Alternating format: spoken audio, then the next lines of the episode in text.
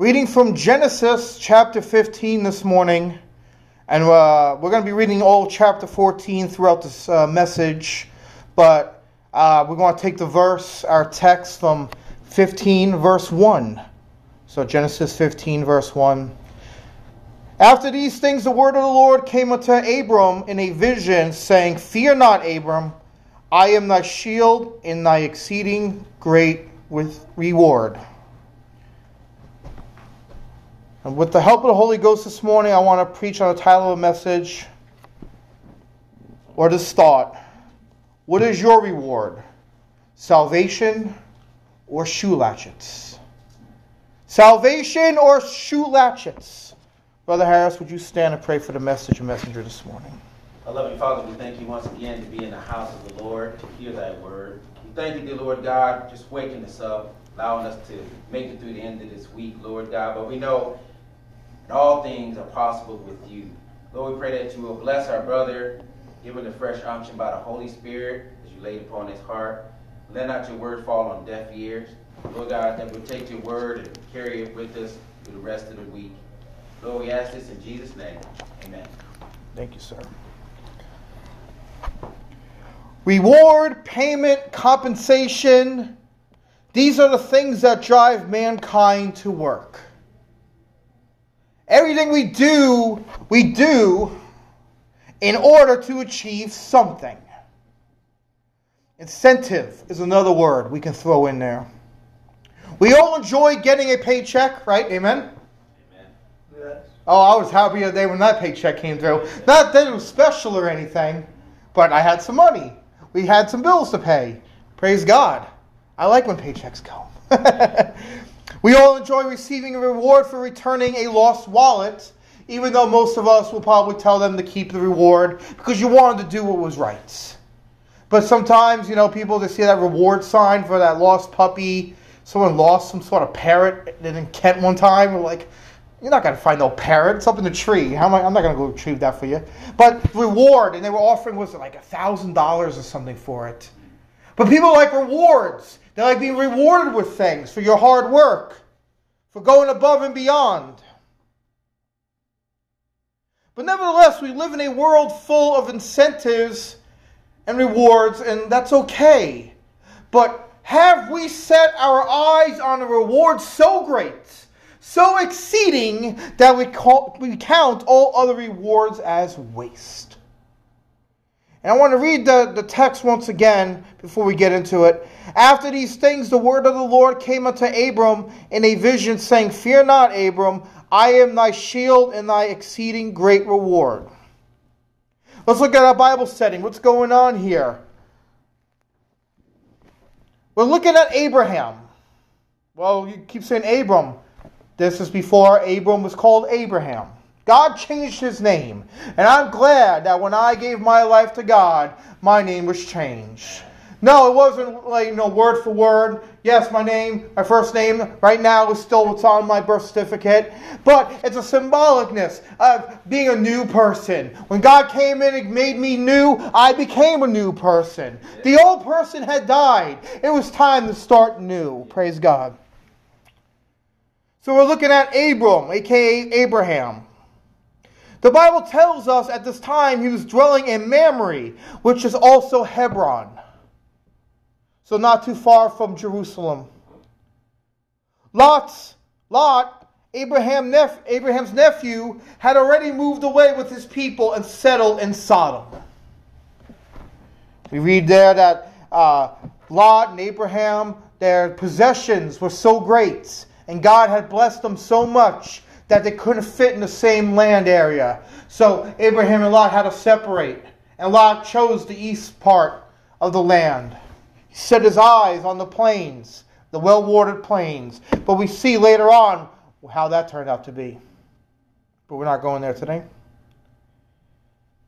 But Lot had settled in Sodom, Abraham to the east.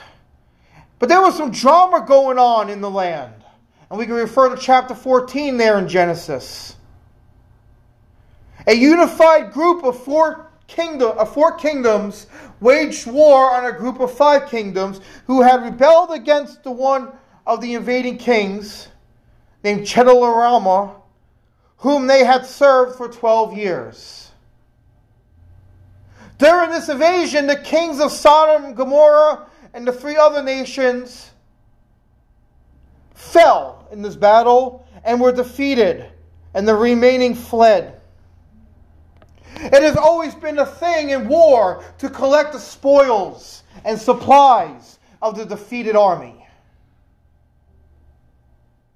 And this battle was no different. Genesis 14 to 10. And the vale of Siddim was full of slime pits, and the kings of Sodom and Gomorrah fled and fell there, and they that remained fled to the mountain.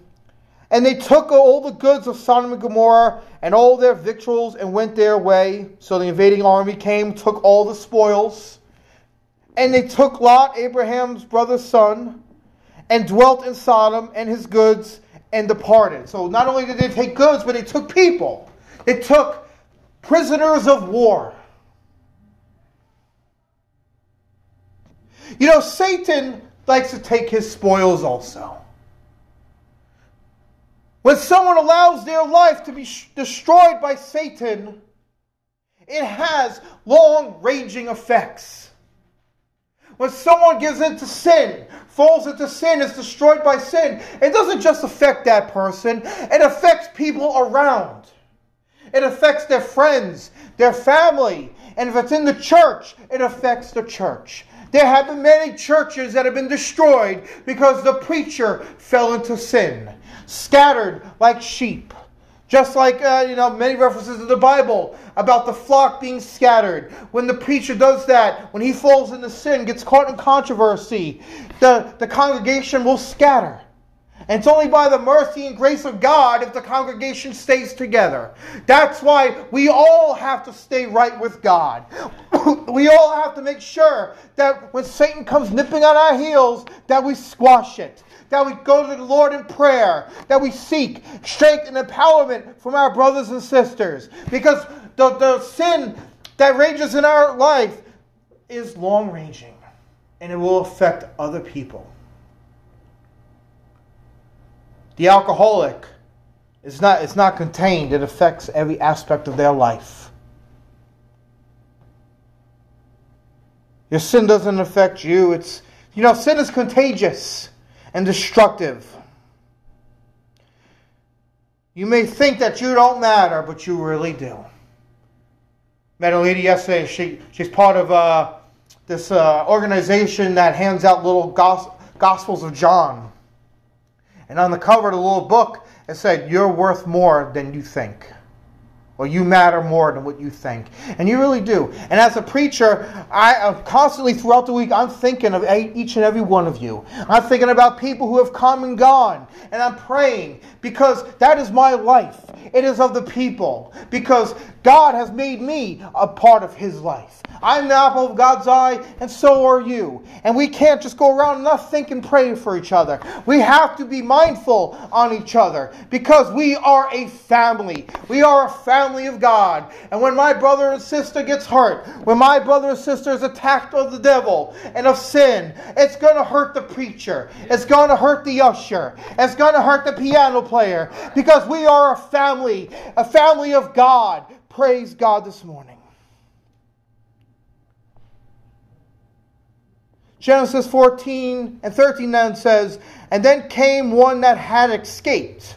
So the, during the whole battle, the kings were defeated. They all fled, but one had escaped and told Abram the Hebrew, for he dwelt in the plain of Mamre, the Amorite, brother of Eshcol, the brother of Adner, and those were confederate with Abram. So you had Abram and these other gentlemen there of all the other little cities. When Abraham heard that his brother was taken captive, He's referring to Lot, his nephew. It wasn't his brother, it was his nephew. The Bible's not wrong. It's another term for it. He armed his trained servants, born in his own house, 318, and pursued them unto Dan. So once Abraham heard that Lot had been taken,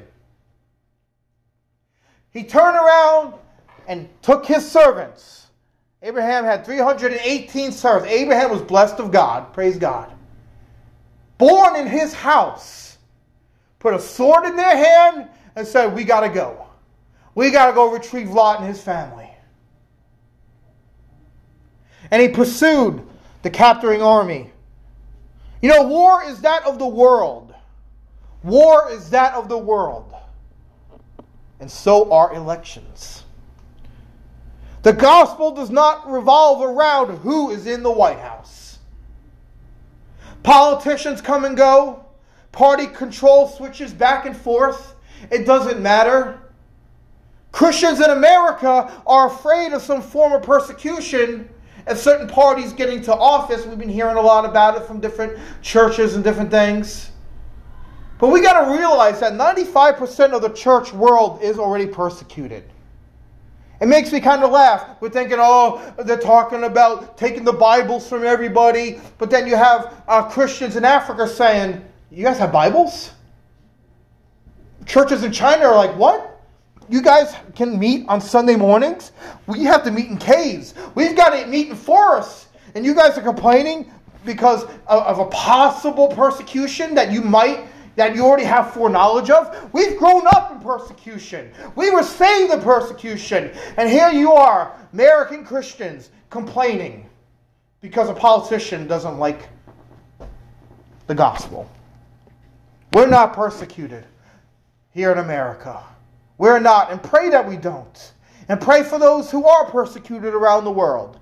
But what I'm trying to say is war is of the world, persecution is of the world, politics of the world, but we are not of this world.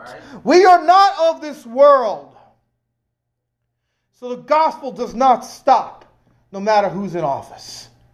We've got work to do. We've got work to do to tell men and women about Jesus. We've got work to do. This was not Abram's war. This is not our war. What's going on right now in the news is not our war. We do our part. It's good to vote, it's important to vote. But once it's in, it's in. It's in God's hands. Whatever happens, happens. It doesn't matter. I'm going to wake up tomorrow with a song in my heart and some dance in my step because I still serve the living God. They can't take Jesus off the throne. They've tried year after year, century after century, and they'll do it as long until Jesus comes back and takes us all home for a few years, and then comes back and sets up his kingdom. They'll be trying to take him off the throne. Satan tried to do it before, and he has failed. So what? So why do we think some politician is going to do it? Let them come in and haul us away. We'll have church in jail. we'll be preaching in jail cell because that's what Paul did. He said, "I preach." He first him and Silas preached in jail, and then when Paul was taken, he said, "I preach in Caesar's own house." But we are not of this world. This is not a war, and this wasn't Abraham's war. This wasn't his war. He only went, he got dragged in because of Lot. Had Lot been not taken captive, Abraham would not have had to go to war. Because Abraham knew that his, there was something bigger than what was going on. Abraham knew that he was not of this world. As a Christian, we have to look at this world as a mission field of lost souls, with our home base being heaven. We are not citizens of this world. So no matter what's going on in the news, don't worry about it. Who cares? We serve a living God who's not elected, He's not replaced, He is forever. Jesus the same yesterday, today, and forever. Genesis 14 and 14. And like I said, Abraham gathered 318 servants, all who were born in his house. They were family. They were family. We cannot go to war alone. We've got to be there for one another. We've got to pray for one another. We were talking about these home Bible studies, and that's why I'm asking everyone to help be a part of that. To have the home Bible studies, to invite people to come be a part, so we can grow this church, so that we can reach men and women for Christ. It is very, very important.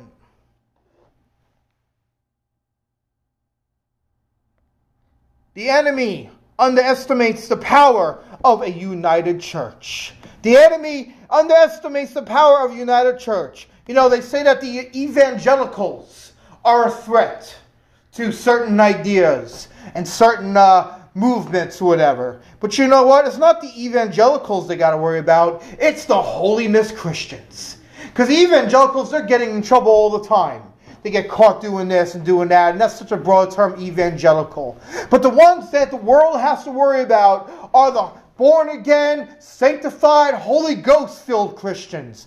Those who have said, I am not part of this world. I have been called out from among them. And who pray and give and do work every day for the kingdom of God. Those are the ones they have to worry about, not these uh, ones that are usually on TV that say they're evangelical, that they're Christian, but they don't live it.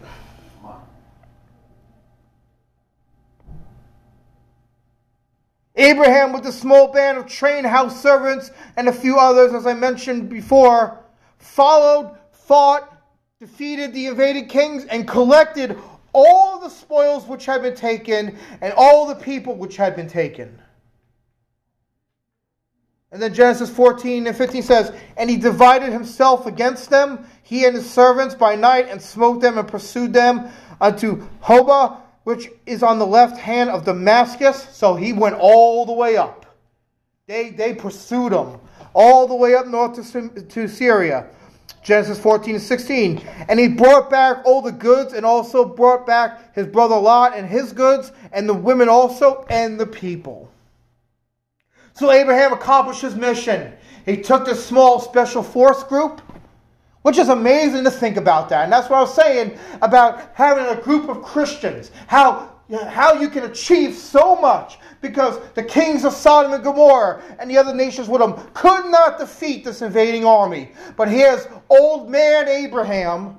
Old man Abraham with house servants, not trained fighters, not an army, trained servants with swords and pitchforks and probably some wooden staves, some clubs. Maybe someone had, you know, put a, a, a bar of soap in a sock and was swinging it around. I don't know what they all had, but they defeated four mighty nations. And these were nations of Mesopotamia, if you want to look more into it. Mighty nations, men of war, and Abraham defeated because not it wasn't that Abraham was a good warrior, it wasn't because his servants were, but because they had God on their side. And when we have God on our side, we can conquer mountains. We can conquer cities. We can conquer sin. If there's anything in your life that is overwhelming you, God can conquer it. He can make a way where there is no way. I remember, and we're coming up on an anniversary, Thanksgiving, a few years ago, our vehicle went down on Thanksgiving Day. We had no money,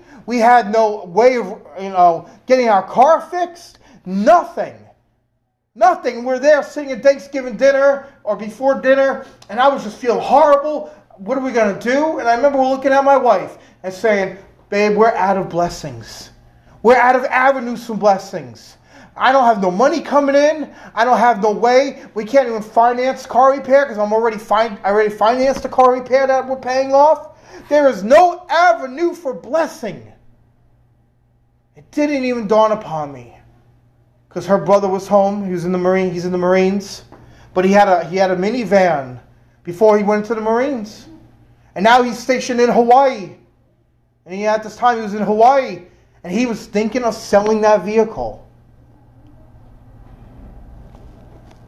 My father-in-law called me in and said, "Hey, you know, we're thinking about it, and uh, he wants to sell you his car. Give us hundred dollars a month.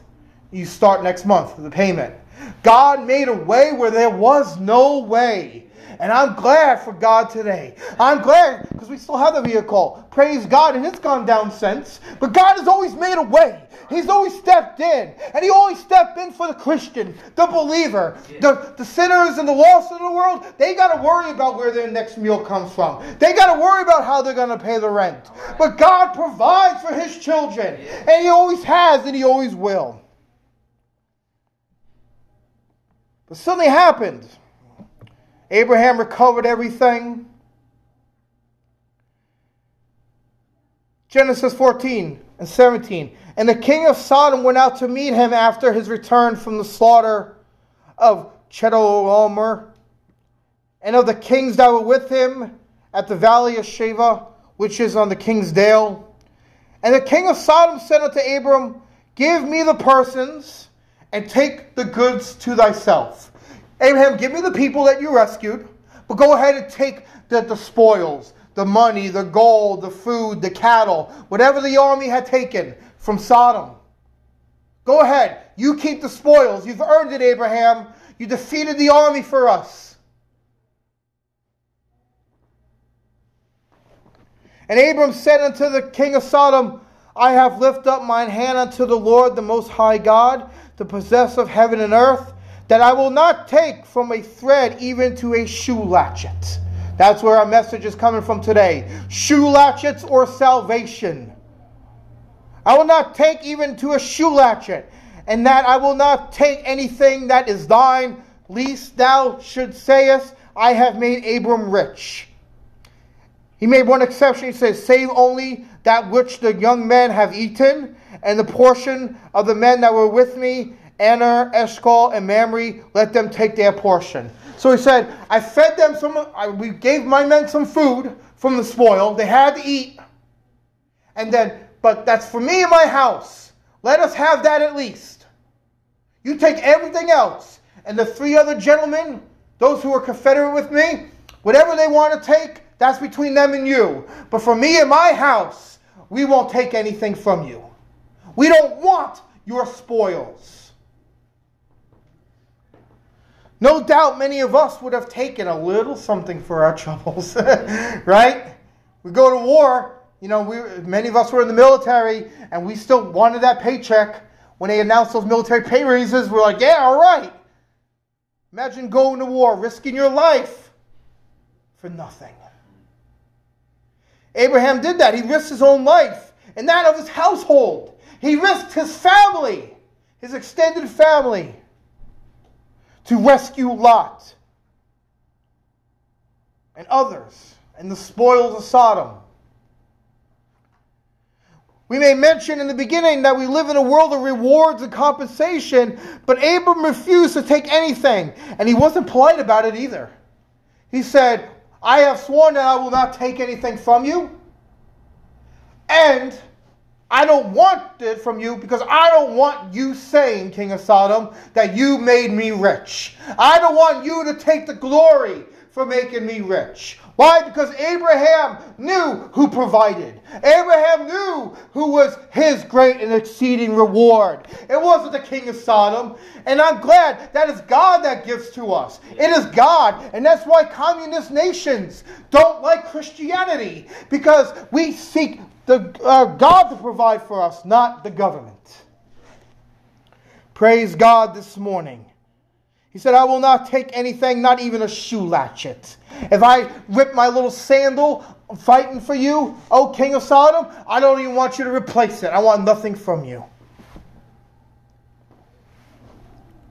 Not sure if Abraham was yet aware of the kind of nation Sodom and Gomorrah were, but he wanted nothing from them. He didn't want them to take credit. There was nothing that belonged to them that caught Abraham's eye, not even a shoe latch. Imagine that. As Christians, we find ourselves working, striving, trying to make things happen. We've turned down good paying jobs, right? We've turned down good paying jobs. We've uh, given money to people, we've helped them, all for the gospel all for the cause of Christ.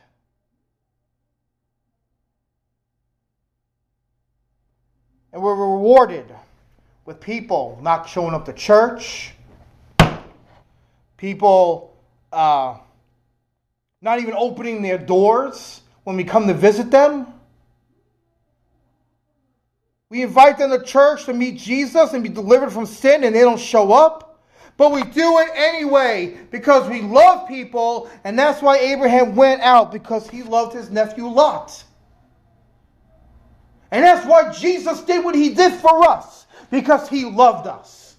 And then it says that we despised and rejected him. We turned our face from him. But he did it without complaining, without opening his mouth because of his love for mankind. The spoils of this world cannot fill the desire we have. We need something more Because how much how much money do we get and we still want more? Still want more. Still what about the celebrities? They want more money and more money and more money. But as Christians, we have something that is more. We have something that will fulfill us. And his name is God and his son Jesus. Praise him. He didn't want the filth of the world. He wasn't looking for the world to provide for him. And our text this morning does apply to us today. And yes, he was directing it to Abraham, but it applies to us today, where he said, After these things, the word of the Lord came unto Abraham in a vision, saying, Fear not, I am thy shield. And that's important too, because you know Abraham made some enemies by taking out those kings. But he said, I am your shield and thy great exceeding great reward. Abraham had turned down the reward of defeating the four kings, but God assures him that he is Abraham's great reward. Notice, he didn't say, I will be thy great exceeding reward. He said, I am thy exceeding great reward. I am right now, Abraham. I am your reward now. You don't have to wait for it. You don't wait for the check to clear in the bank. I am your reward now, Abram. We are no different than Abram. We serve the same God that made this decree to him.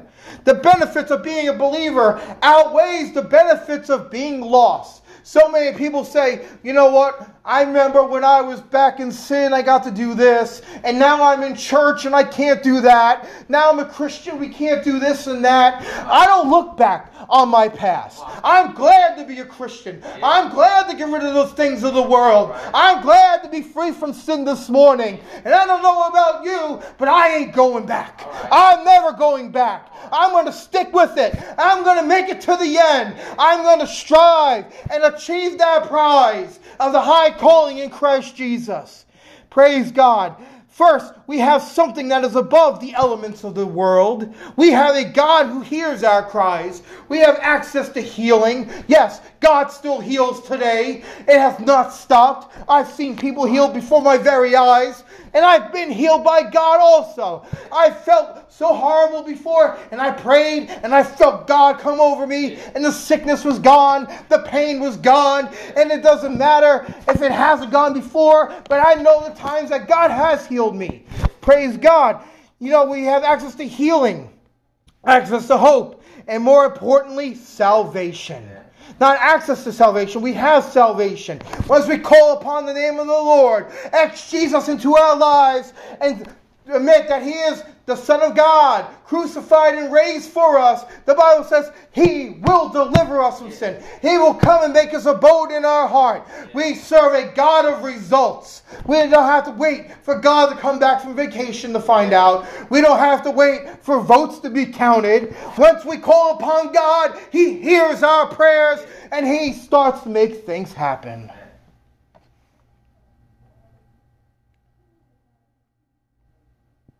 But one thing we have over Abram was that, you know, he had to wait for the Savior. He obtained righteousness, yes, but he had to wait for the Savior. But it wasn't until Jesus died on the cross that Abraham was enter, able to enter into God's presence. But we've come after Jesus was crucified.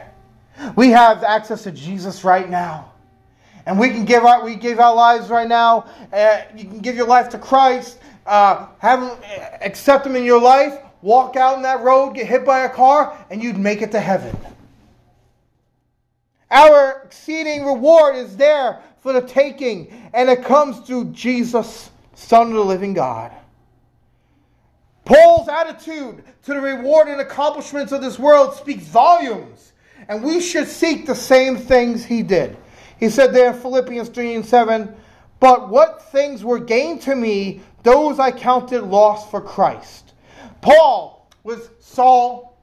He was a Pharisee, rising up in the religion of the Pharisees, idolized by his kinsmen, more zealous of them all. He was on his way to being top of the top.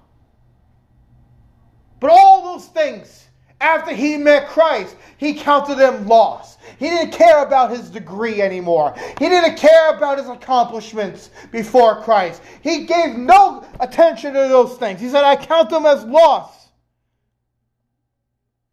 Yea, doubtless, and I count all things but lost for the excellency of the knowledge of Christ Jesus my Lord, for whom I have suffered the loss of all things, and do count them but dung, that I may win Christ. All those things were dung. He counted them as human waste. As human waste. And be found in him, not having my own righteousness, which is the law, but that which is through faith of Christ, the righteousness which is of God by faith, that I may know him in the power of his resurrection and the fellowship of his sufferings, being made conformable unto death, if by any mean I might obtain unto the resurrection of the dead. Jesus is the only reward I need. Paul was saying, I deserve, I wait to see the sufferings of Christ. I want to be part of his resurrection. I want to be part of the fellowship. Those are my rewards. Those are what I want. And that's what I want too.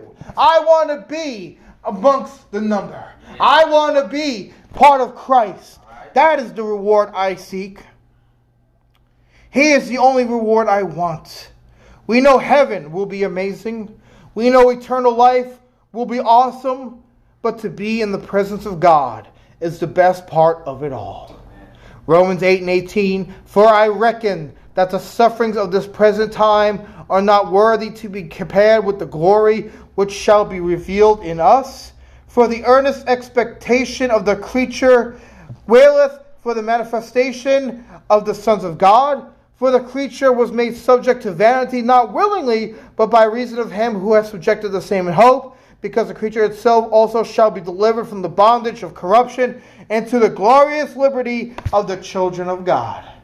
What's it saying? That first part. What's going on, the sufferings of this world, it does not compare to what we're going to receive when we're with Him face to face. But we don't have to wait for uh, all these blessings. Yes, we're going to have to wait to make it to heaven, but we don't have to wait for the presence of God. We don't have to wait for healing. We don't have to wait for the blessings. We can have them now. Right now, He is our exceeding great with war- reward. Right now, He is our pearl of great price. Right now, He is the trophy for the race that we run.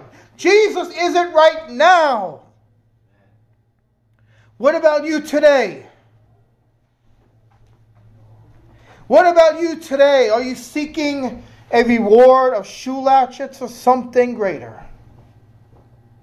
Are you looking for rewards from amongst men or from the very throne of God? Is Jesus worth more than gold and silver? Does his sacrifice, the giving himself on the cross, does that mean anything to you this morning? And I'm just asking a question. Not doubting anybody here. I don't know. It's between you and God. Abraham said, I'm not taking anything from you, king of Sodom. My reward will come from God. My reward will come from the Master himself, who delivered me in the battle, who gave me the strength to deliver Lot your gold means nothing. I already have the gold. I have servants. I have cattle. King of Sodom, you can't give me what I need. King of Sodom, you cannot give me what I need. And then the rest of that story there in chapter 15, God's promise to Abram changing his name to Abraham later on. Abraham is not regretting his decision today. He is not regretting his decision to follow God.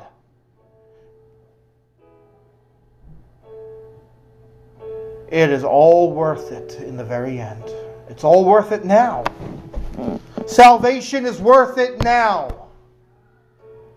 And if we need something from God, We just have to obtain it.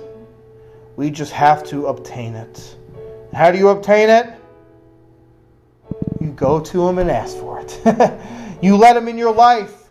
You let Jesus be your Lord and Savior. And the blessings will begin to flow. Let us find a place to pray this morning. Let us find a place to pray this morning. Seek Him.